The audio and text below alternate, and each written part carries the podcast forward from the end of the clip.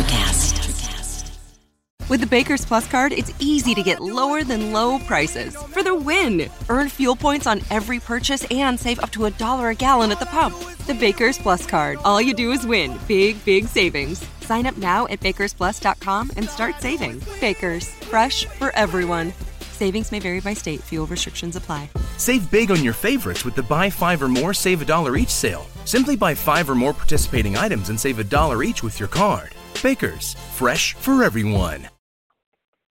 Blog Talk Radio.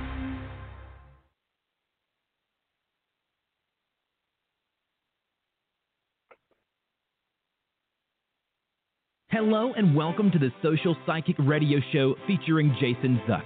Jason has been an intuitive psychic medium since 2004.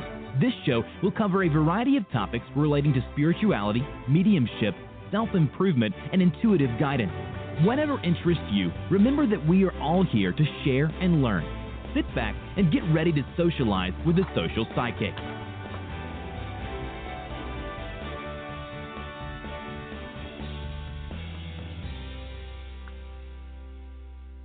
Hello and welcome to the Social Psychic Radio Show featuring Jason Zook. It is great to have special guest Kathryn Samuelson on our show today. Kathryn is a psychic, an intuitive life coach, and an author. She's also an attorney licensed to practice in Illinois.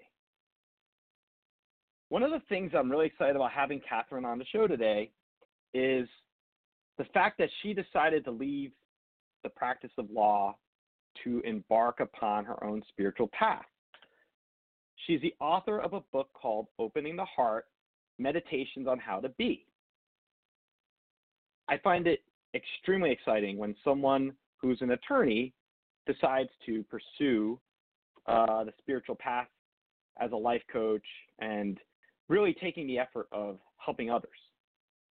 I also think that having Kathryn on the show today will be exciting because I would like to have the audience hear her personal story and use it as a reference. So if anyone's in that audience that's in our audience that's listening to this and you have a, a, a drive to want to pursue your own spiritual path, I would say pay attention to what we're going to talk about today.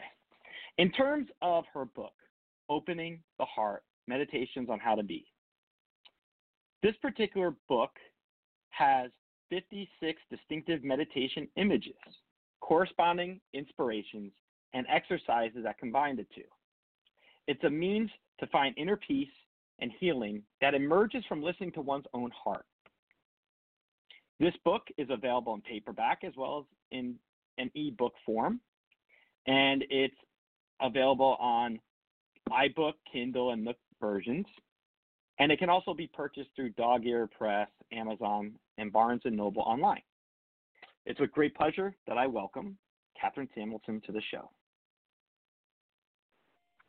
Welcome to the show, Kathryn. Hi, Jason. Thanks for having me on.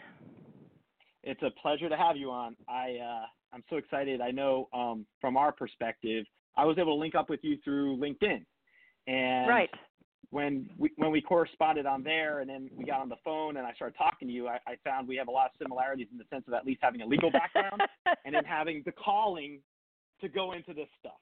And so my first question before we go into anything else, my path took me about 15 years to pursue and become openly as a psychic and still be, you know, doing my law practice. How long did it take you for yourself to decide to become more spiritual and to pursue it as a path for yourself? Well, I've always had a spiritual bent in my life. Um I used to go to church. I grew up a Methodist. Uh but I would, you know, I'd hear Jesus said this and I'd go, "No, he didn't."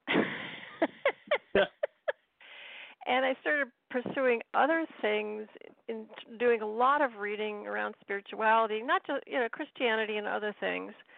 And at some point I started consulting psychics myself and it was about 1992 or 93. I was working for the lovely Cook County, a small little local government that has 20,000 employees. Uh, sure. It's where Chicago, it's the Chicago county Chicago's in, and um, uh, the psychic I was talking to at the time channels a, uh, a being by the name of O'Brien who said you should try automatic writing, and something else had come up about automatic writing, and I started trying it, and it you know fits and starts and working, working, working, working.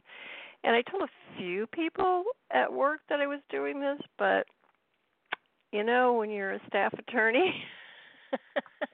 I uh it's ironic you say that because I was a staff attorney myself, so I understand exactly what you're saying, but for the state court, not the county. Right. And Um, so this was around 92, 93 that this started.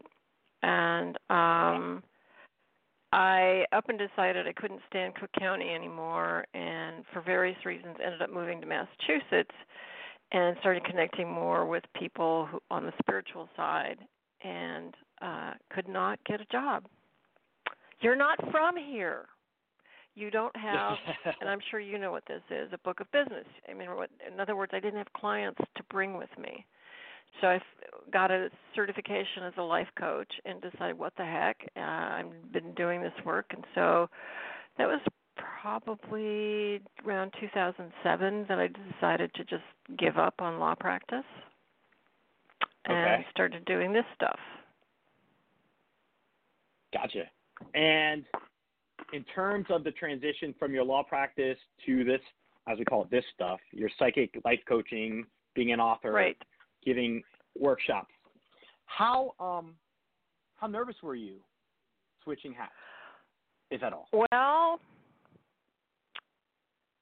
I you know, trying to think back, it was because a lot of time, a lot of that time from like '93 to 2007 was why me, why me, why me, why me, and I had to get to why not me, and I also went to a psychic development group, so I think that helped sort of that transition. It was more just, oh God, I hate marketing.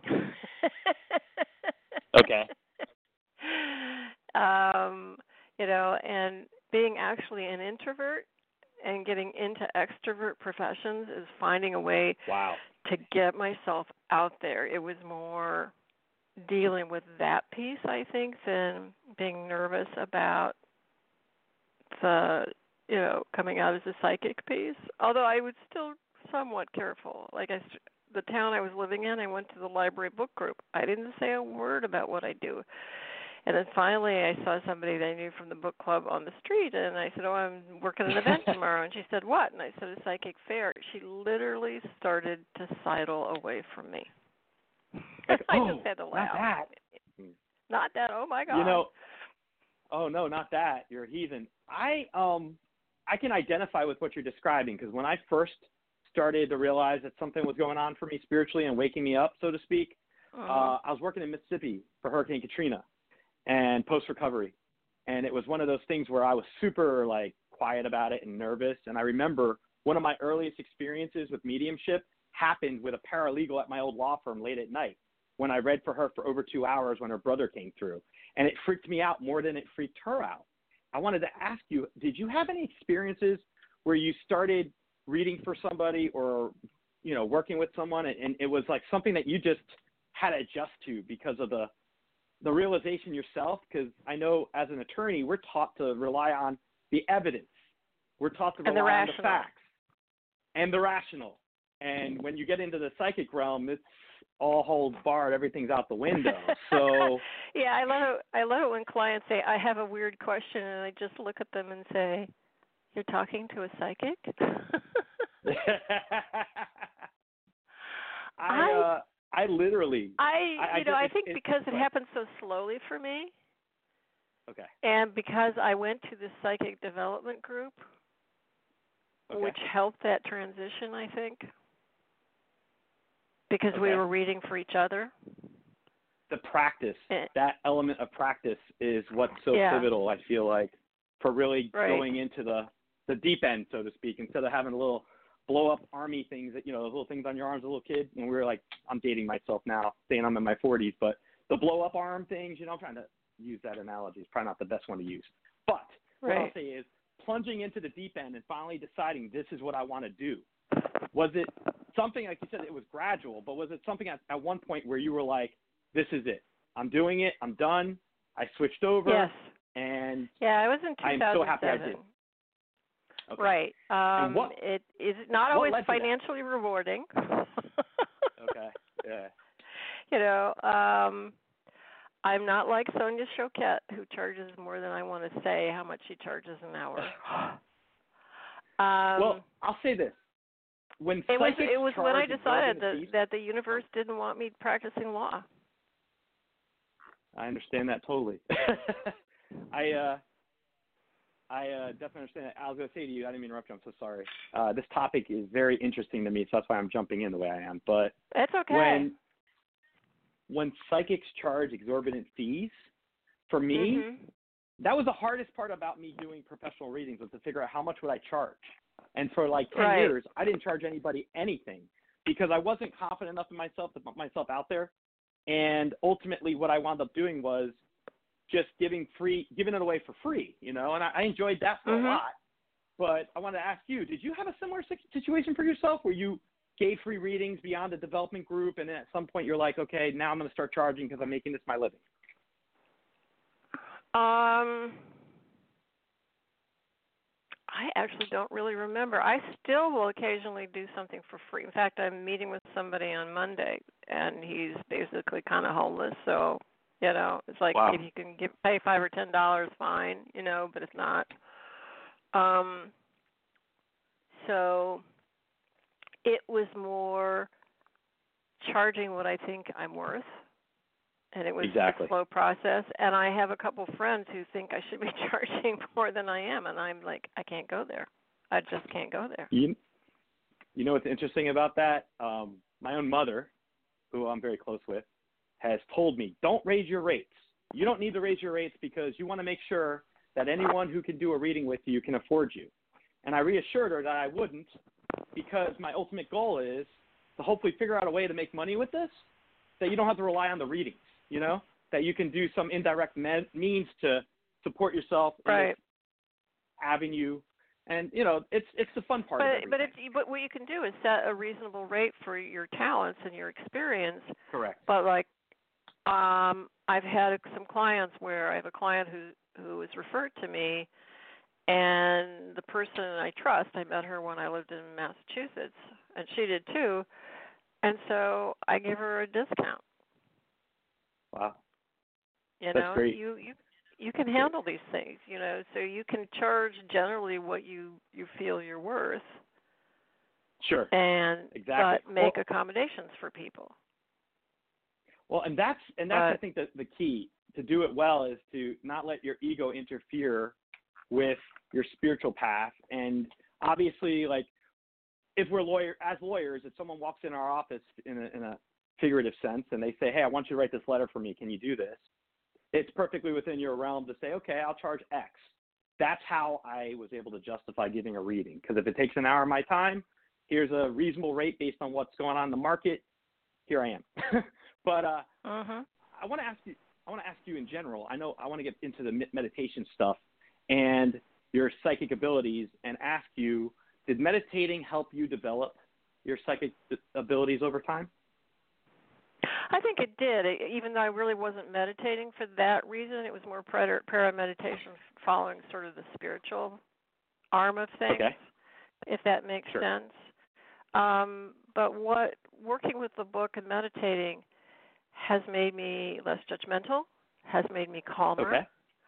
Um, and then you bring in for the readings the the listening skills from being a lawyer and the act you know and, asking questions. And you know even I had a reading doing an event once and this woman had some real estate related problem. And I said oh you need to go see a real estate lawyer lawyer. And you need to ask at least these questions. So you never know how they're going to meld you'd think it would be Sure. totally not useful, but it is. You know what's funny? I call it my lawyer hat, and then I call it my psychic hat. And what I literally do is at 6 p.m. when I've had a lot of readings in the past, I would switch my hats and go meet and do. And I'm getting goosebumps as I say that. Meaning, uh, the shifting of the mindset, the paradigm. Is that what you found Mhm. as well when you were doing it in the middle, when you were still a lawyer and giving the readings? Would you find yourself switching between the two quite frequently? And, and Well, if by the so, time how I did was you really- how did you feel about that? By the time I was really doing it for people, I had stopped practicing law. Okay. Okay. Um, And it what, was what type more of law just did you do? um, local government, and my last job was for Cook County in the planning department, and they the department runs the community development block grant home program and ESG programs. So there was okay. government regulation, local government, some real estate. Um, and so I would go home, and at night or on weekends, I would work on practice, practice, practice, practice with the automatic writing. I love automatic writing. Actually, I um started to do that about ten years ago. I don't do it a lot. I do it on occasion. And when you started to do the automatic writing, I think you have angel guides. Is that right? Spirit guides that help you? Angels and and guides. I just you know collectively, you know, Perfect. most people do. Um, and this Okay. idea that everybody has one angel with them, well, no, that's not my experience. Sure. You know, and there, Sure. are, yes, there are fairies, there are elves, there are plant spirits. It's just a wild, wacky, wonderful universe. What has been the most gratifying experience for you since you've pursued your spiritual path full time, and why? Helping people find their way, sort of helping them clarify it. things. Um, you know, and just so tran- people in transition, helping them do that. And stuff that comes out sometimes, it's like I don't know what my life purpose is, and then they'll get I'll get something. And the first time it came through, I had no clue what this was, and I still have to look it up and figure it out. Someone was told to study deep ecology, Okay. and it's actually a field. I'm like, oh, okay. It's you know, and where people Cool. should move. And you know, if you're looking at schools, and I I tell people it's all based on what's energetically good for them, and you know, they're free to say no, not going to do that. And I've had clients say, nope, not doing that. I'm like, oh, okay. And you have to let your ego get out of the way because you're just the conduit, and they're not rejecting Yes. you if they decide not to do it. They're just not ready to do it. And maybe the seed, you know, is planted and it'll happen later. Um, I once saw this program on cable TV with this psychic from England who went to help this couple that would have been on The Bachelor or The Bachelorette, and oh wow. uh, and he got offended because they didn't immediately that next day go out and do his homework. The husband was a firefighter. He was on duty for 24 hours. You're like, he couldn't do it. You know, it's like Yeah. You know, it's like, and if they had never done it, you know, you just like, this is what I get, whether you like it or not. This is what I get, and then you step out of the way. Absolutely. Let me ask you this before we get into your book, and we're about to do that in a minute. I wanted to ask you about your psychic abilities and what you feel comfortable discussing, if at all, um, the type of readings that you can provide in case anyone in our audience might want to reach out to you to have guidance. Uh, if you could just kind of go over the kind of stuff that you'd provide. Um, we can talk about health, although I always Okay. try to make sure I'm not a doctor. If whatever they say, you you know, you're free to do or not do, or check with your healthcare provider. Uh, we can talk about changing jobs, life purpose, who your angels and guides are. Uh, I am not what I call a direct medium, but we can ask about people who've passed over. I don't generally talk directly to the dead. It's usually filtered Okay. through the angels and guides, although occasionally grandma or somebody will muscle in. um, you know, I've had par- people, cl- you know, the state of health of their elderly parents. The one thing I don't think I would ever do is, you know, if somebody said, "When am I going to die?" I would say, "I don't go there." You know, not doing that Absolutely. one. Whoa, that's creepy.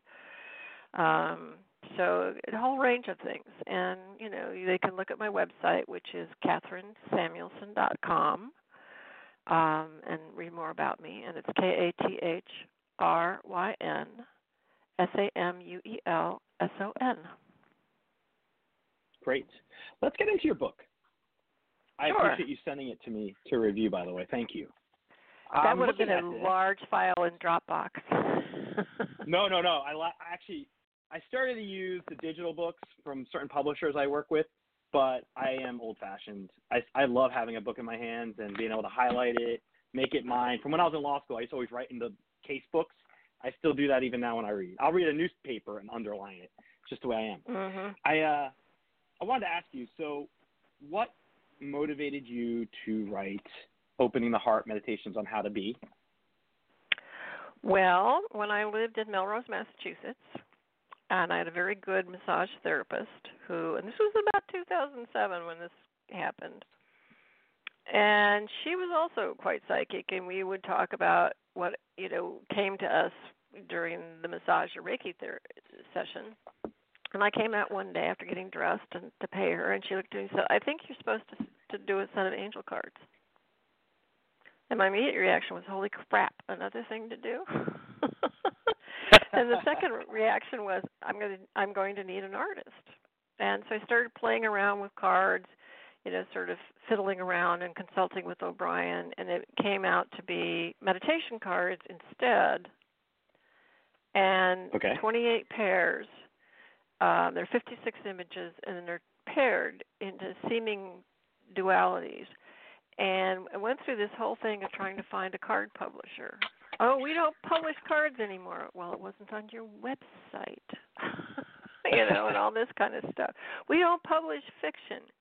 Uh, a meditation card set. This isn't is, fiction. You know, isn't fiction. Um, so at some point, you know, I've started with agents, and one agent said she liked it, but she didn't, wouldn't know how to sell it. Another agent wasn't sure there was a big enough platform, which is publishing speak for a big fan base. And I paid an agent to go over what's called the query letter and the proposal summary. And when I started reading her comments for the proposal summary, I said, "Oh, holy crap!" And talked to my book designer, who I had originally met on a trip to Ireland in 2002 and re-met in 2007 um, about instead of having a, a book and cards, putting it all together in the book, and then I was working on ideas for a workbook, so we just put it all together and went out and found a self-publisher, and that's how it did up great. being a book. You know, that's interesting because that's probably going to be something I'll ask you. Uh, I guess I could ask you about.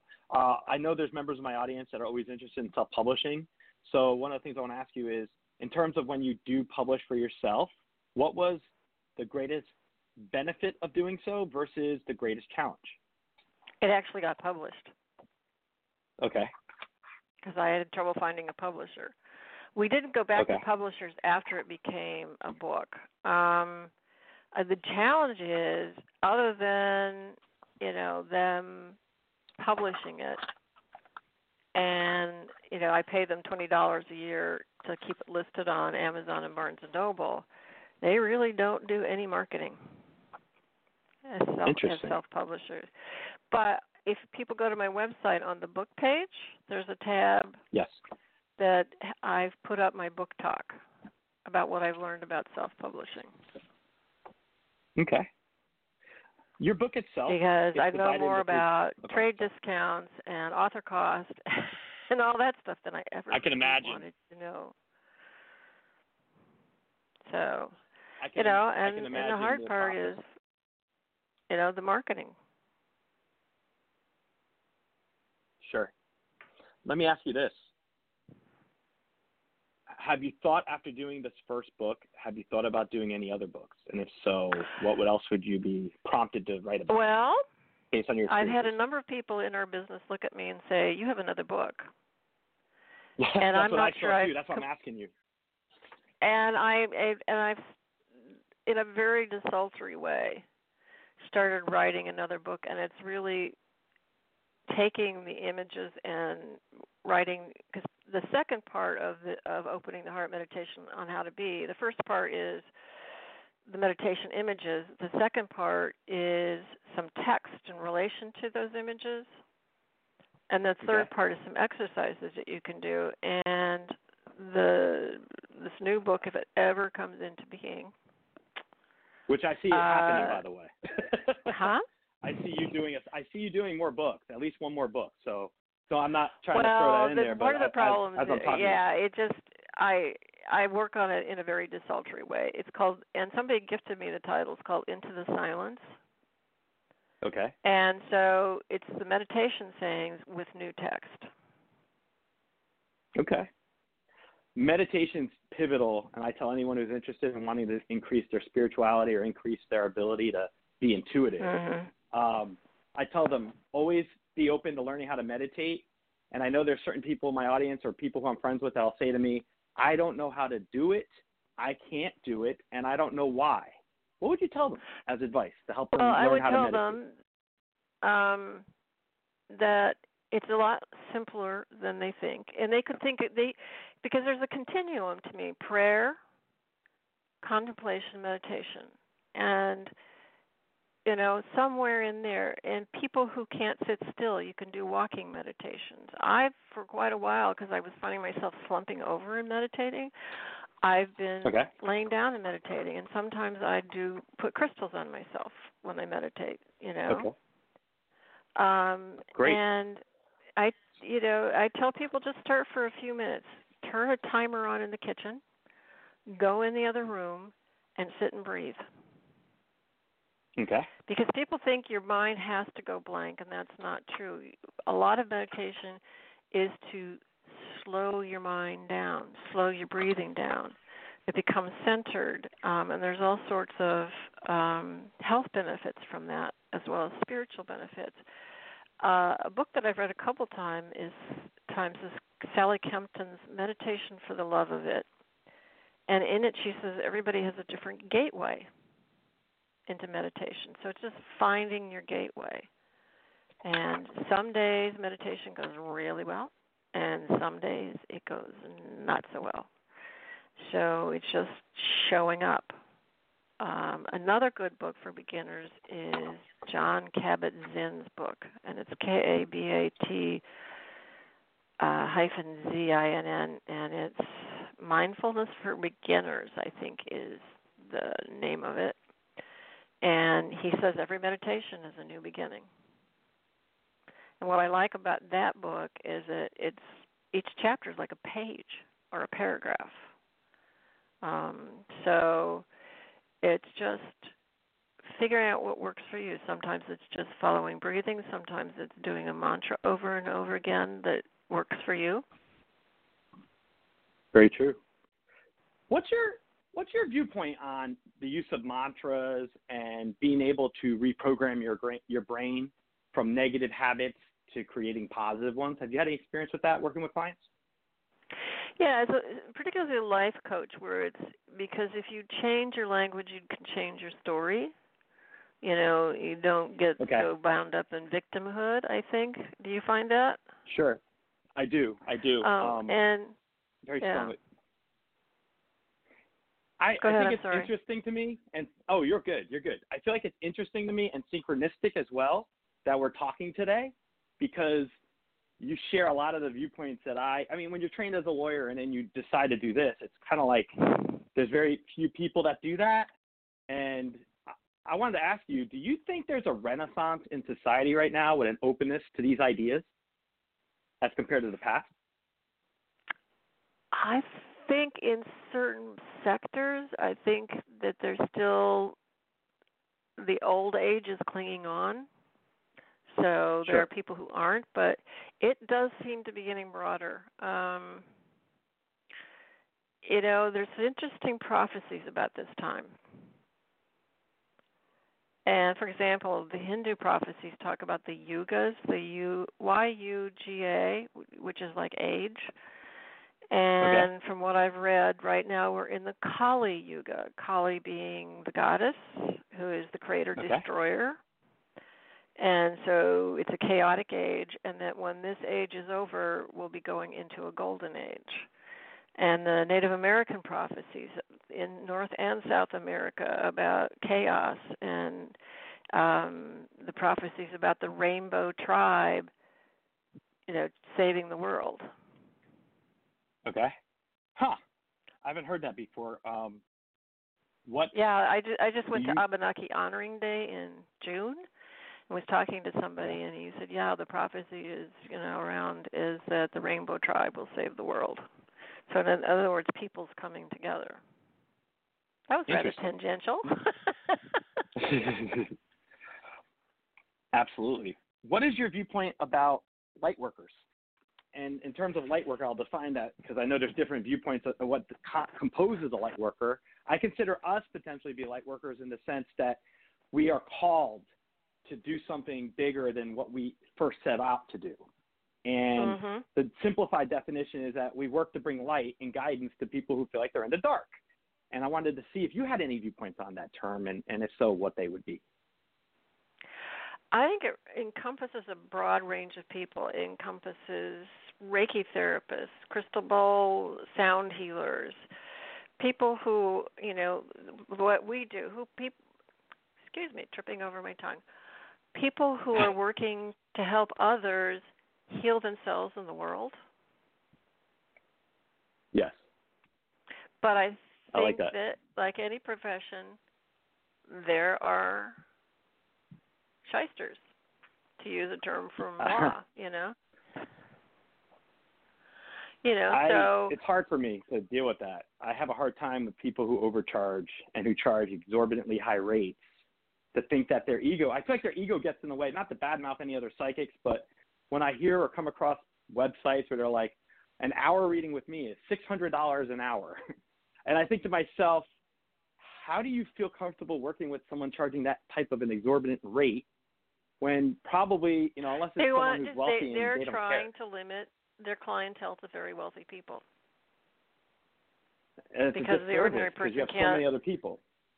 Yeah. Right. Um, yeah, and one of my rules is if I tell people is if somebody says they're 100% correct, just politely say no, thank you, and turn around and walk away. I'd say because run. none of us is a 100. no, yeah, run. None of us is a 100% correct. We have off days. We have days that we there's a person we just can't connect with for whatever reason. Um, they're shut down, or we're just off that day. Um, and I I no longer struggle with people who I can't connect with. I just say I'm not apparently not the person for you. I tell people um, when I feel I don't I haven't had that many cases of clients coming to me where they made me feel uncomfortable. Very few cases. I'd say three in the last two and a half years. But for me, it's kind of like I I really want to because our time is limited. Everybody's time's limited, but anyone I work with, I really want them to be receptive if possible and not have Mhm. you know, block like I think for me one of the biggest challenges working with new clients or working with people off the street, so to speak, is when a client comes to you and they're not ready for that reading. They're still hung up on the guilt. They're still hung up on the emotional aspects of things. And they come in front of you and you try to help them and they become very rebellious or closed minded, not wanting to hear because they're too emotional. And I've actually stopped several readings where I tell people and give them their money back, hey, look, you're not ready for me yet. Go see a professional therapist or a counselor or whoever you need to Right. to iron this out. And then when you're ready, come on in. I'll be here. Have you had that type of experience? And if so, Yeah, I mean, I don't share? hesitate to tell somebody that um I think they need therapy or I remember this particular young woman at a at a at a an event and I think a little bit of skepticism is so good, but I'm struggling trying to get a connection and I'm thinking, why the hell are you here? Because she was Sure. so closed down and I finally just said I'm not the reader for you. And she said, It's not me and her friend sitting there looked at me and said, Yes it is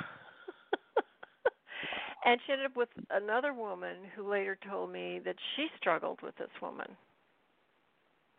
Wow. So you're right. If you're too closed down, it's just not going to work. Exactly. We have a caller uh, that's on the line. I'm going to put them in. Uh, let's see who it is. And I just Hi, spoke this is Jason Zook. May I ask who's realized calling and that I welcome to the show? I had I I thought it was Hello. Seth one little minor like a period. All right. But- uh, I guess not. I'll put them back on hold because they're either in another call or something else going on there. Unless they called us by accident. Yeah, and I couldn't to listen to really the hear I'm the not sure. person anyway. Nah, it's okay. It's okay. No problem. I was just wanting to be receptive to the caller in case they're there, but they seem to be involved in something else right now. Uh, if that caller is listening, I will try again to get back with you in a few minutes, but I want to continue with the interview first. Kathryn, tell me this. What do you Yes? think about the use of meditation in overcoming stress, anxiety, and other mental health issues. Have you found that to be something from your working with clients that they were able to wean themselves off of certain things by doing spiritual stuff? And if so, what did you what have you experienced or found working with these people? I'm I'm a firm believer that that I mean meditation can help you. I mean even the military now is studying having you know returning troops meditate and do yoga. Um, there are programs in prisons where the prisoners is if I remember correctly, the recidivism rate goes down. And I can so, imagine. but working with Hmm. with working with clients is and and just my own personal experience is you become you can become calmer less reactive and you know being able to look at things from a different perspective so that you're like not going oh my god oh my god oh my god this is terrible and this is awful and oh my you just go breathe you know Deep breath. and you, it, deep deep in fact the first saying that came through from my angels and guides was breathe deeply breathe slowly you can breathe through anything I love that. Breath work is massive Right. in terms of connecting for me. Yes. So again, when we talked about earlier about just sitting and following your breath, if you're starting to, you know, to meditate and understand that your mind is going to wander, you know, and people in the in the meditation business calls it, call it monkey mind because it's just chittering Monkey around mind. and monkey mind. Have you not heard that? I have not heard that term before. No, I haven't. You know, your your mind is just skittering around and it just doo doo. So it's like Okay. and it's slowing down the monkey mind and eventually the goal is to get so that you know you feel in the spaces and sometimes i've felt absolute bliss um unfortunately if we all lived in bliss nothing would ever get done you know um Mhm. because we do need to eat and make a living so we can eat and clothe ourselves and have a place to live but Exactly. yes just even from my own experience and working with clients and um I've come up with a meditation um that's it's actually on my website I believe now uh which I call the energy block meditation and it's one of the exercises in the book where you go into meditation and you breathe and you feel where the energy is stuck. And you work with it.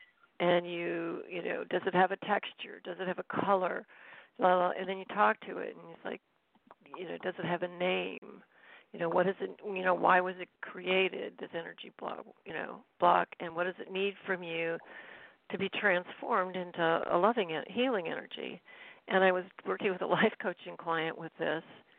And the energy block said its name was bastion which means Hmm. wall and she didn't know that she had no clue that that's what that meant Interesting. and What then you your- can work with you- that energy block and just you know like disperse it change it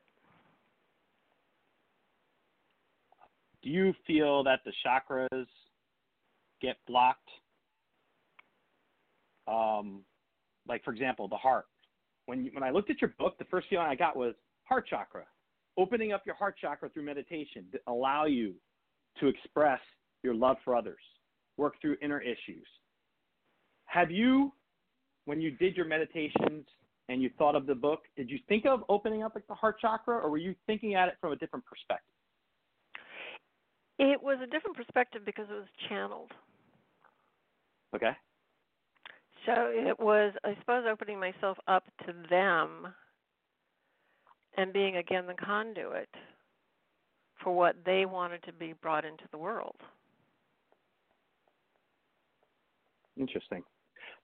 Do you believe as an intuitive that you can connect with someone's energy and that's how you derive information from them? Or is there some other methodology that you think you rely on? Well, this is what I say to very skeptical people. It's a quantum world. And we're all, you know, and and, and quantum physicists are now talking about the universe actually being a grid. And Hmm. things in a grid. And there's a she used to teach in a seminary. She's a Episcopal priest and author, Barbara Brown Taylor, and she's in one of her at least one of her books. She talks about the luminous web that holds everything together. So my explanation is we're all part of this luminous web, and we're like little node points that you know where the threads of the web cross, and energy goes whoosh around, and some of us are called to be able to tap into that energy which has knowledge, you know, that's moving around.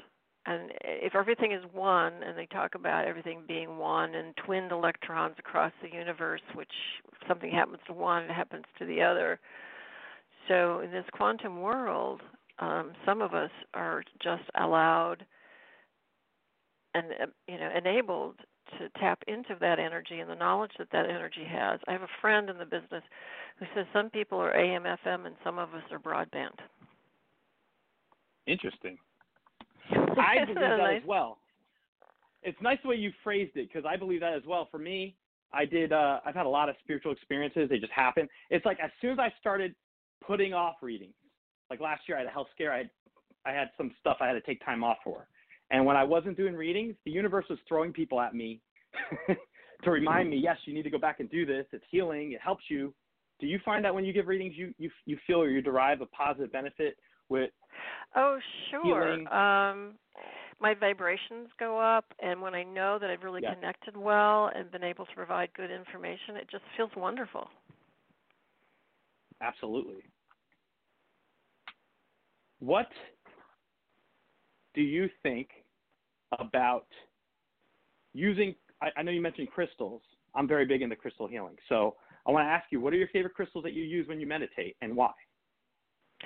It varies, but lately I've been um, I, the ones I've chosen, and I put them put this at the bottom of my feet. I have a, a, a cluster that's a apophyllite and stilbite, and then on my lower belly I put chrysocolla, with has some druzy quartz with it. Then sort of around the solar plexus I have a raw, deep pink tourmaline um, and then on my heart chakra, a piece of zoisite with uh, ruby. And then just below my throat chakra, because it's a little more comfortable, not on my neck, throat, uh, a pink quartz, and then uh, another piece of just plain apophyllite on my forehead. So that's what I've been working with. And then I carry stuff in my pockets a lot. Uh, shungite is really um, big now. Do you know what shungite is? Yes, yes, yes. For It's people for who don't know- negativity, right? Yeah. No, it's for absorbing EMFs. Oh, EMFs. Okay. The electric Um, and then I have a Magnetic- brand, frequencies. yeah. Um, and then I have a piece of brown tourmaline for absorbing negative energies, uh, and a piece of cuprite for grounding, and some other things. Mhm. I I gravitate for rose quartz usually, fluorite, amethyst. Those are the stones that have uh, Mhm. resonated with me. And when you go to my house, I got more stones on than people are used to seeing because I just went into this. I love crystals. I got into them. At first, I just thought they were a bunch of rocks, and I didn't really think anything of it. And then I went out to Sedona, Arizona, and I got activated by them or something, where I'm really sensitive to their energies now, their vibrations, and I actually use it as part of my practice. Yeah, it's interesting because sometimes they will say somebody should carry this or wear this. Um, but it's interesting once you become sensitive to the energies, just even like a different if you're at a crystal store and you think, "Oh, I want some rose quartz," and you just pick up the different rose quartz, the one that wants to come home with you will tell you One of because my you'll best feel friends. the energies. No. Oh, for sure. One of my best friends has her own crystal shop, and when I first met her at a wedding three years ago, she would keep gifting me crystals, and I was regifting those crystals to other people because I was like, I don't need this, I don't need this, and then I went to my trip, came back, and now I'm the one who gifts crystals to others. Like I'll buy crystals and hold on to them, and then intuitively before I go to a party or go somewhere, I always feel Mhm. like, okay, let me grab this piece of rose quartz, let me grab this labradite. And it's so funny because when I go out, I'll come across someone who can utilize that. So I'll just gift that to them because I feel the energy is best when it's gifted from someone to someone else. Is that something you found as It- well? Um, I haven't had that be part of my practice. I've had uh other people occasionally gift me with things. Um and right now I'm trying to not bring stuff into my house. trying to have less stuff. So, um if I if I could afford it, I might ship you a bunch of stuff. But um, you know um and i have a reiki therapist right now that she uses crystals on you Interesting. because it Huh. enhances the work they enhance the work I believe that they're like air con. The way I the way I phrase it to people is it's like an AC filter. You need to change that filter out in order for it to do its work. Crystals to me represent the same type of frequency crystal, uh, like frequency filter, so to speak. I, I always try to Mhm. tell people, look, if it's easy for you to understand this, I'll debunk a lot for you. Radio transmitters have quartz in them. They transmit signals. Why would it be Mhm. out of the park to say that other crystals can do similar facets and have certain healing properties based on your Right. own your own body makeup and what you have going on or whatever it is. Um, they I, you know i believe they can break up energy blocks they can enhance your energies and raise them um they Yes. can do healing work on you um it's just the universe is really interesting um it's uh much more interesting i think than people have thought for some time you know i think we're getting back into being closer to nature, being closer to spirit. Um, although I have a, a problem with people who, without studying with somebody from a lineage, call themselves shamans. Uh, that's not good. yeah, I, can I'm listening to this series of you know webinars. This woman said she's a modern she's a modern shaman. She didn't go, you know, the rainforest and study. It was all downloaded. I'm like, well, then you shouldn't be calling Oh, you yourself can't a shaman. You can't do that. even if like you a you know school. qualify it by saying you're a modern shaman. No, no, no. Shaman means you've studied with someone with a lineage, and that person has decided that you're a shaman. Absolutely. What do you think about in terms of the stereotypes of a intuitive person, like a Miss Cleo from the '90s? Everyone always brings that up. Are you like Miss Cleo? They'll joke with me about. I have fraternity brothers from college that tease me. Do you find, from your personal experiences, now that you're working with clients as uh, an intuitive healer, have you ever had anybody directly uh, react negatively to you when they found out what you're doing as your life calling? Other than occasionally, like the woman who sidled away from me, not really. I think I've been lucky I've been, in that I've been, way. yeah. Same here, same here. And how about your colleagues who are attorneys that you know? How did they receive you leaving the law? I basically didn't tell them. Okay, okay. Have they? the people I told when I was working were there was a woman in in the department who was studying African spirituality. So I told her. And there was a woman. There was another department on our floor, and there was a young woman that I started talking to. excuse me. And I told her, but that was really it. I did not tell lawyer colleagues. You know, it's interesting for me uh, since I started doing this podcast because I promoted through social media. I uh, adopted my grandfather's last name as a pseudonym and shortened it. So for a while, while I was doing this stuff, I had the two identities going on, so to speak. But then my podcast grew, and I got to the point where I was like, you know what? Life's too short. I'm just going to put myself out there. And I've had a positive reception from people I work with as my colleagues here in Tampa.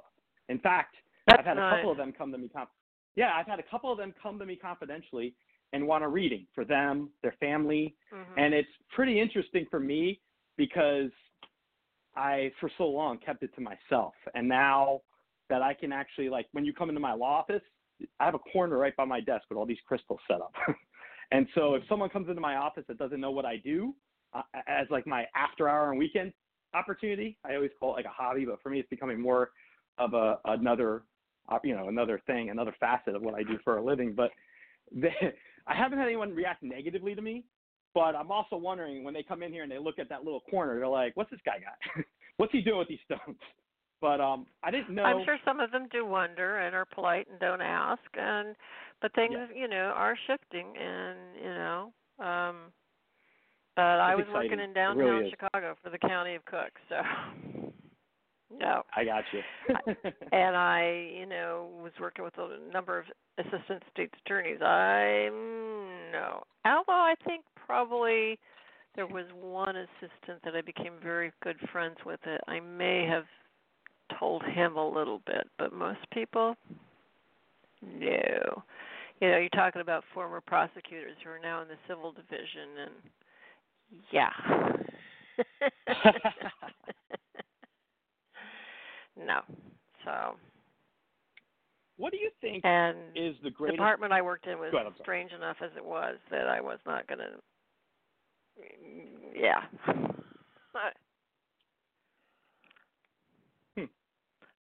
it's interesting, isn't it, when you deal with this kind of situation and then you have people on a different, I, I would say like a different course of than we are, you know.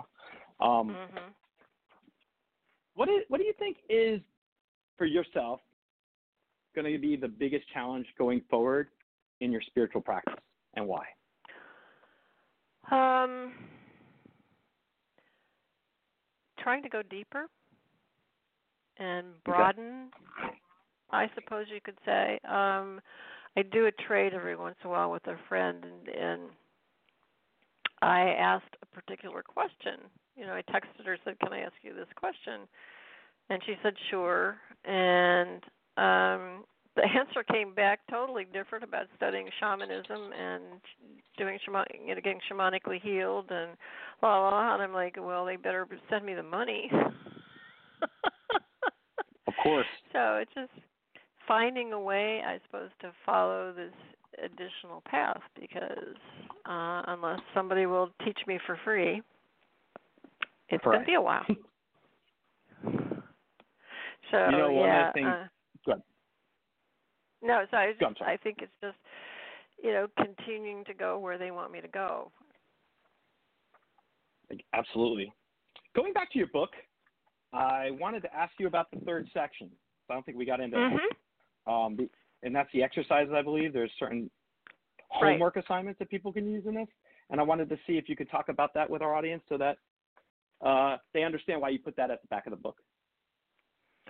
Well, originally it was going to be a separate book. So when we made the cards and the accompanying book in in one book, we just put this in. And this was some things that came out of workshops, some things that I've done myself, um, because you can use the book and just contemplate with the images, meditate with the images, you know, and just choose them and work with them, or you can work with them in a more focused way, and that's really kind of the point of the exercises. Um, for example, one is called My Heart Story. So you pick an image, go into meditation, and using the chosen image and text as an opening into your heart, ask your heart what its story is.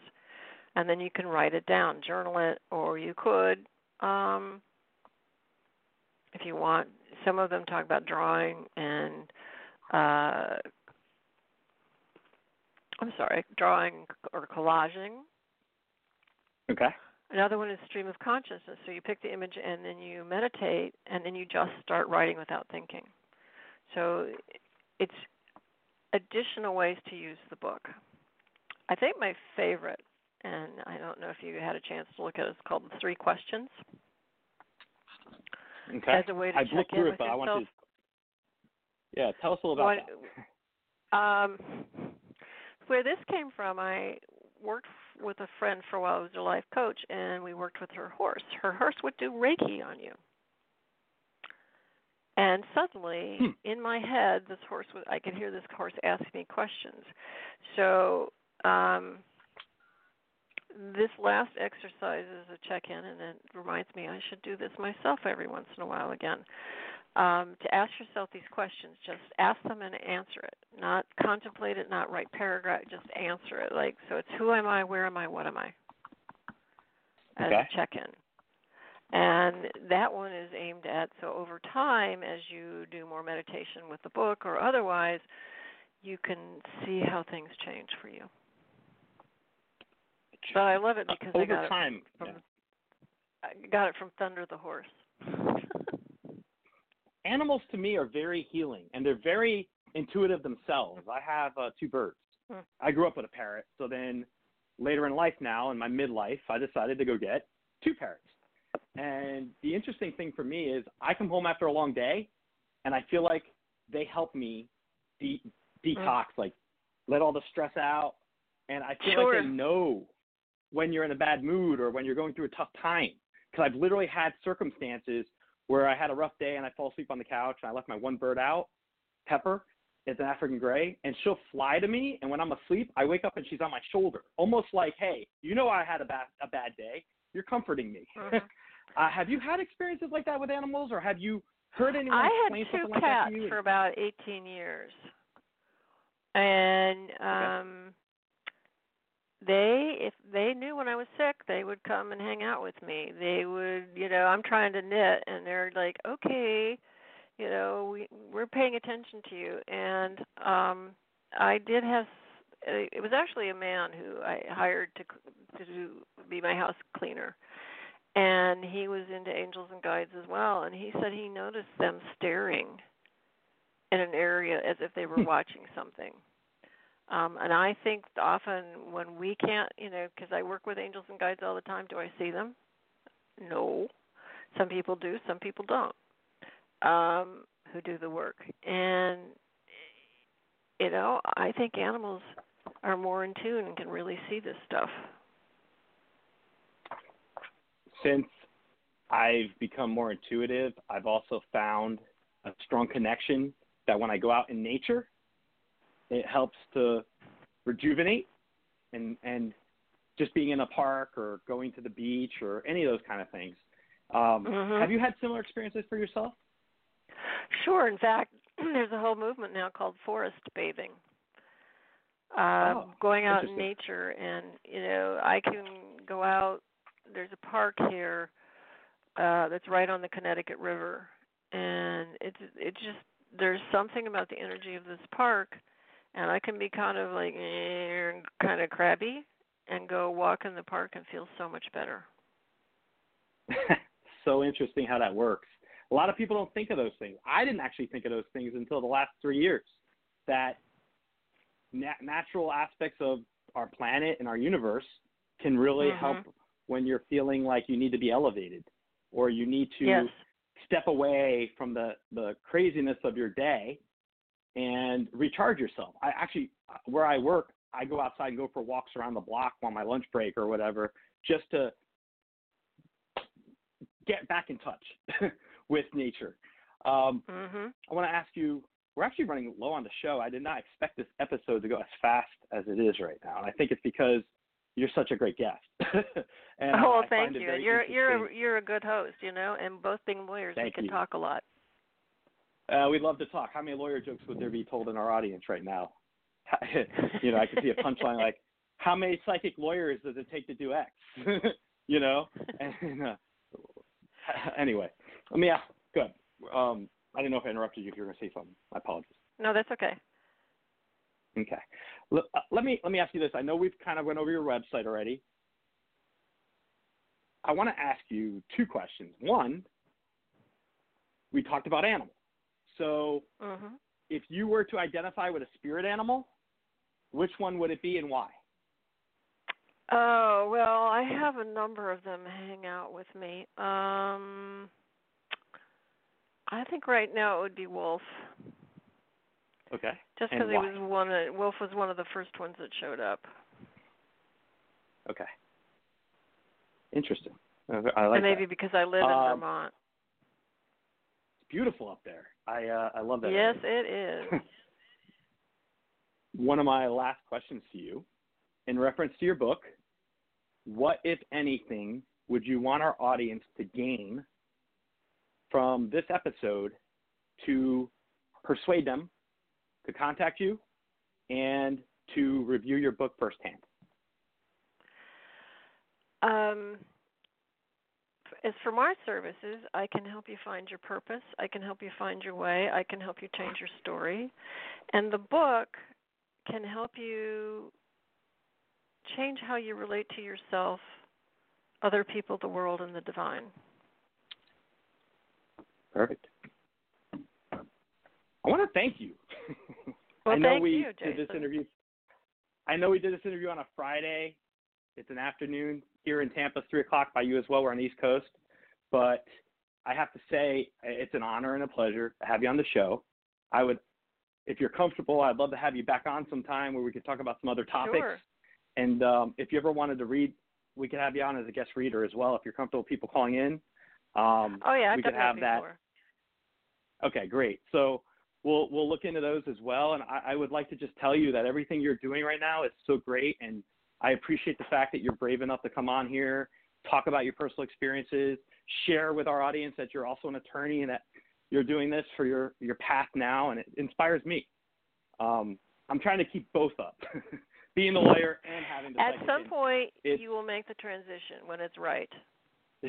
yeah, I uh I find it so interesting though. Uh I smile a lot more during my days, let's put it that way. Yes. So Well, again, thank you so much for the opportunity. absolutely. And once again, for our audience, one last time, are you on social media? And if so, where can they find you? I'm on Facebook. I'm on LinkedIn. I'm thinking, I'm flirting with the idea of Instagram, but I haven't done that yet because I don't know how people have all the time in the world to do all of these. So, and the Sure. and the website, KathrynSamuelson.com. Great. Thank you so much for coming on, and I appreciate you sharing your personal story with us. Thank you so much, Jason, and have a good weekend. Okay. You too. Enjoy your weekend. Thank you. I just want to thank Kathryn for coming on today. Uh, it's so great when you can have synchronicity with another guest coming on the show, being able to have a, a conversation about various different topics. Her book, Opening the Heart Meditations on How to Be, is available online. Dog Ear Press, Amazon, Barnes and Noble online as well. You can also look for it on Kindle and Nook and iBook. I highly recommend this book for anyone interested in wanting to practice meditation with different exercises. The book contains a really great array of photos. Nat- I call them natural photos of flowers and different things in nature with mantras attached to them. And at the end of the book, there's a there's a set of exercises that you can do, and eh, anything that you can do to learn more about mind body well mind body spirit wellness mindfulness there's no negative to it it it really is a, a net positive in every way and i think if society was to buy more into these healing modalities that we bring up on the show it would help a lot of people and learn in, in learning how to balance your life and the competing pressures that exist in our society I want to thank everyone for supporting our show. I look forward to bringing more episodes in the near future. Feel free to check out our YouTube channel for the Social Psychic, which will be um, debuting additional videos as we go forward. We just did the first video just now. And you could always check me out on social media for Instagram, Facebook. Um, not really on Twitter. I have a Twitter account, but I'm not on there too much. But check in with me if you want to contact our show and you like this episode or any of our other episodes. You could feel free to reach out to me with any questions or if you have any input. And you can email me directly at info at the letter D, info at the letter D, socialpsychicradio.com. Until next time, thank you. Thank you for listening to this episode of the Social Psychic Radio Show. Don't forget to join us for another episode next time. If you enjoyed the show, we'd love for you to subscribe, rate, and give us a review on iTunes.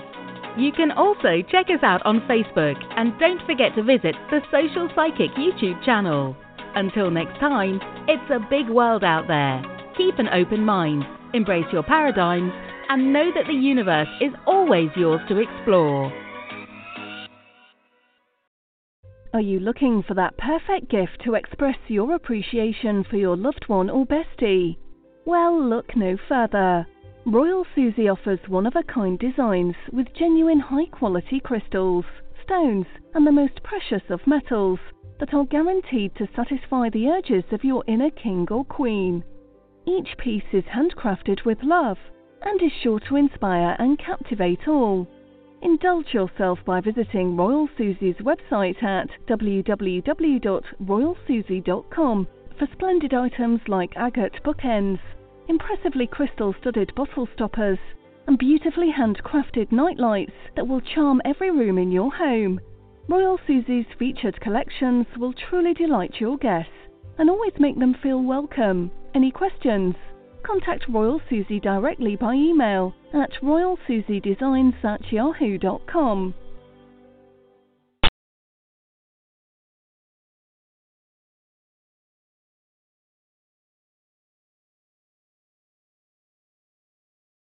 With the Baker's Plus card, it's easy to get lower than low prices for the win. Earn fuel points on every purchase and save up to a dollar a gallon at the pump. The Baker's Plus card. All you do is win big, big savings. Sign up now at bakersplus.com and start saving. Baker's, fresh for everyone. Savings may vary by state. Fuel restrictions apply. Save big on your favorites with the buy five or more, save a dollar each sale. Simply buy five or more participating items and save a dollar each with your card. Baker's, fresh for everyone. Welcome to Transforming 45, the podcast that celebrates the incredible power of passionate voices. I'm your host, Lisa Boat. Join me in conversation with heart led humans who share their deeply personal stories of transformation. Transforming 45 is here to uplift, connect, and remind you that it's never too late to write your next chapter. So get ready to be inspired, empowered, and transformed. Join me in this community where, through powerful storytelling, we heal and reclaim our inherent magic.